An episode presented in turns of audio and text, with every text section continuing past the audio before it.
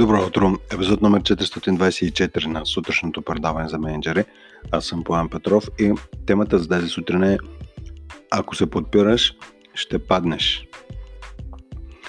Ако се подпираш, ще паднеш. Това е философията, която изповядвам в тренинг залите, в желанието си да провокирам размисъл, самостоятелност и търсене на собствените отговори в ръководителите на екипи стартирам от там, че естествено в началото на една лидерска програма или на един тренинг има едно леко подпиране. Тоест, съобразяване с, или замислене под, или подпиране под формата на помощ, нали, кое е нещото, което може да им пречи на тези ръководители на екипи, но с течение на времето даването на отговори или това подпиране от моя страна все повече намалява, все повече намалява, докато в един момент просто го няма. Никакво подпиране и хората самостоятелно не само, че а, спират да искат отговори, в един момент спират да искат и въпроси. Тоест получава се едно много елегантно развитие на този мускул за себе анализ, себе наблюдение. Но нека да дам по-конкретен пример. Всъщност примерите, които ми хрумват са едновременно и от работен контекст и от а, житейски, така че дори първото нещо, което е от житейски. Спомнете си първия път, когато сте започнали да карате колело.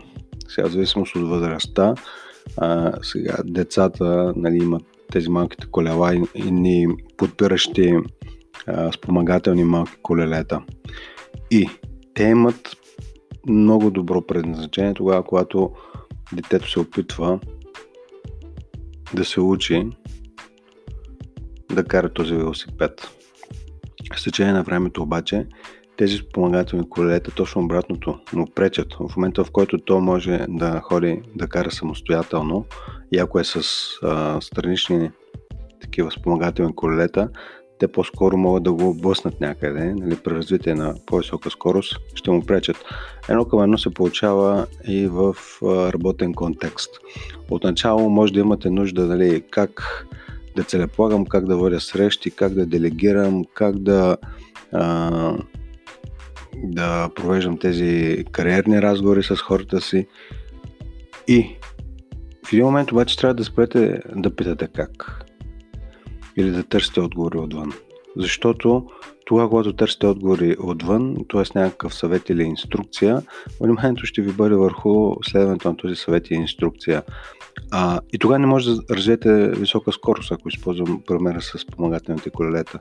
Висока скорост може да развиете единствено и само тогава, когато има самостоятелно движение.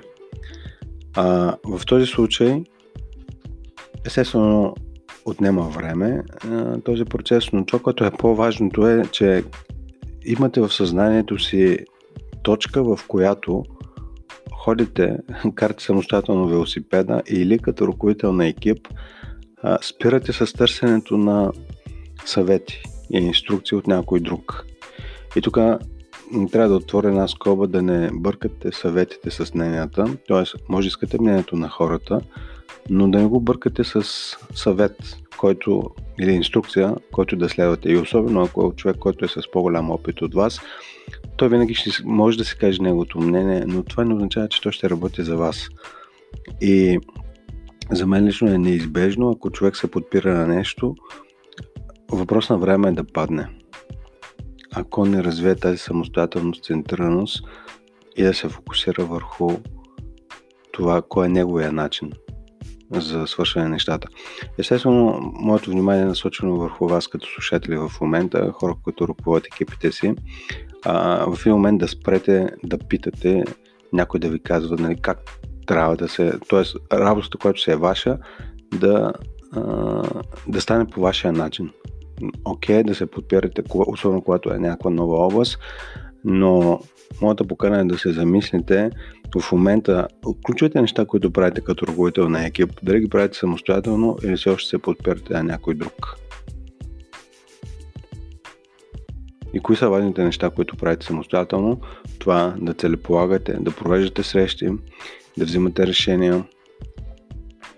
Това естествено не изключва да не работите с другите хора и да има обмяна на информация, валидиране на мнение и така нататък. Моето послание за подпирането е по това да не се подпирате на някой друг, т.е. дори в доста често а, се получава ситуация, в която интуицията ви подсказва кое е правилното решение, обаче вие се доверяте на някой друг, защото за вас е авторитет, има повече опит и се доверявате и правите грешка, следвайки нечи друг съвет, само защото той има повече опит. И това просто ще доведе до падане.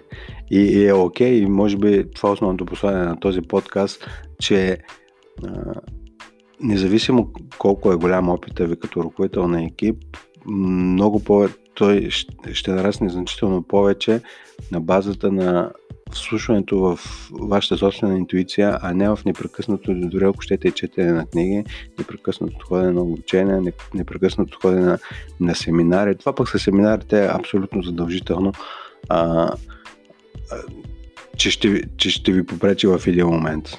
Нали, особено когато видите, че а, нещата се повтарят и повтарят, т.е. И, и, коя е истинската причина да ходите примерно на поредното на обучение или на поредния семинар? Коя е истинската причина? Тя може да е скрита във вас и това е да е отлагането е, в първата книга Студент за менеджери бях написал, имаше такава глава за разликата между знание и правене, пропаста между знание и правене и понякога нали, да науча и още нещо, и още нещо, не е нищо друго, освен отлагане. Отлагане от истинските действия. И това отлагане е съвсем естествено, защото има някакъв страх от провал, от грешка и така нататък. Но грешките и провалите са, нали, без да ги е, слагам на педестал, са си добри учители. Защото при тях има някаква болка. Болката е един от най-добрите учители, които ще имате през целия си живот но само ако след нея има анализ. Ако има болка и след това нали, сочене с пръсти към другите, е точно обратното. Болката ще се увеличава, но тя е много добър учител, ако след като сбъркате нещо, направите анализ и анализ не е да видите кой около вас не си е свършил работата, а анализ по отношение как вие сте допренесли да не се случат нещата както сте ги планирали. И това може би е повече за друг подкаст, за това, че има прости формули, които обаче са трудни за изпълнение, като е тази проста формула.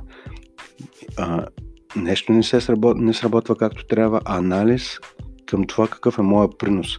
И, и това е просто толкова добре работи във всички сфери и във всички ситуации, че аз се удивлявам, дори честно казвам и по себе си, нали, едно, нали, в търсене на нещо друго. Няма нещо друго нещо не работи, какъв е моят принос за това, какъв е моят принос за това и така малко по малко, малко по малко а, нещата се настройват. Така че темата, ако се подбираш, ще паднеш, е като призив на първо място да видите вие дали сте все още се подпирате за някакви неща. Другото естествено е да погледнете хората в екипи, особено пък вие ако управлявате ръководители на екипи, да спрете да ги подпирате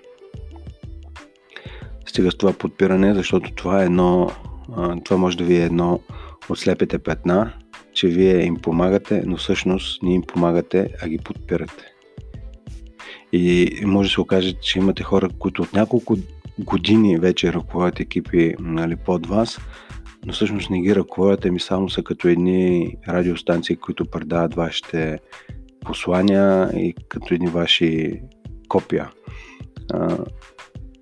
нямате нужда от копия. Имате нужда от хора, които мислят самостоятелно и не се подпират, защото когато вас ви няма, какво, какво, това, което се случва е, че хората всъщност нямат какво да предадат. Нали, те ролята си на някакви антенки, няма какво, няма, радиопредавателя като го няма, те няма какво да изпратят към екипите си. Така че това беше за днес епизод 424. Ако се подпираш, ще паднеш. Вижте на първо място, кои са нещата, които все още се подпирате и чакате мнението, съветите на някой друг, нали, какво е необходимо да промените, за да се доверите повече на интуицията си. И второто нещо на хората около вас, най-вероятно вие там, където помагате, особено ако помагате с години, това не е помощ, а най-вероятно е подпиране, което означава, че хората не могат да развият най-добрата скорост, на която са способни. Това беше за днес. Хубав ден пожелавам и до скоро.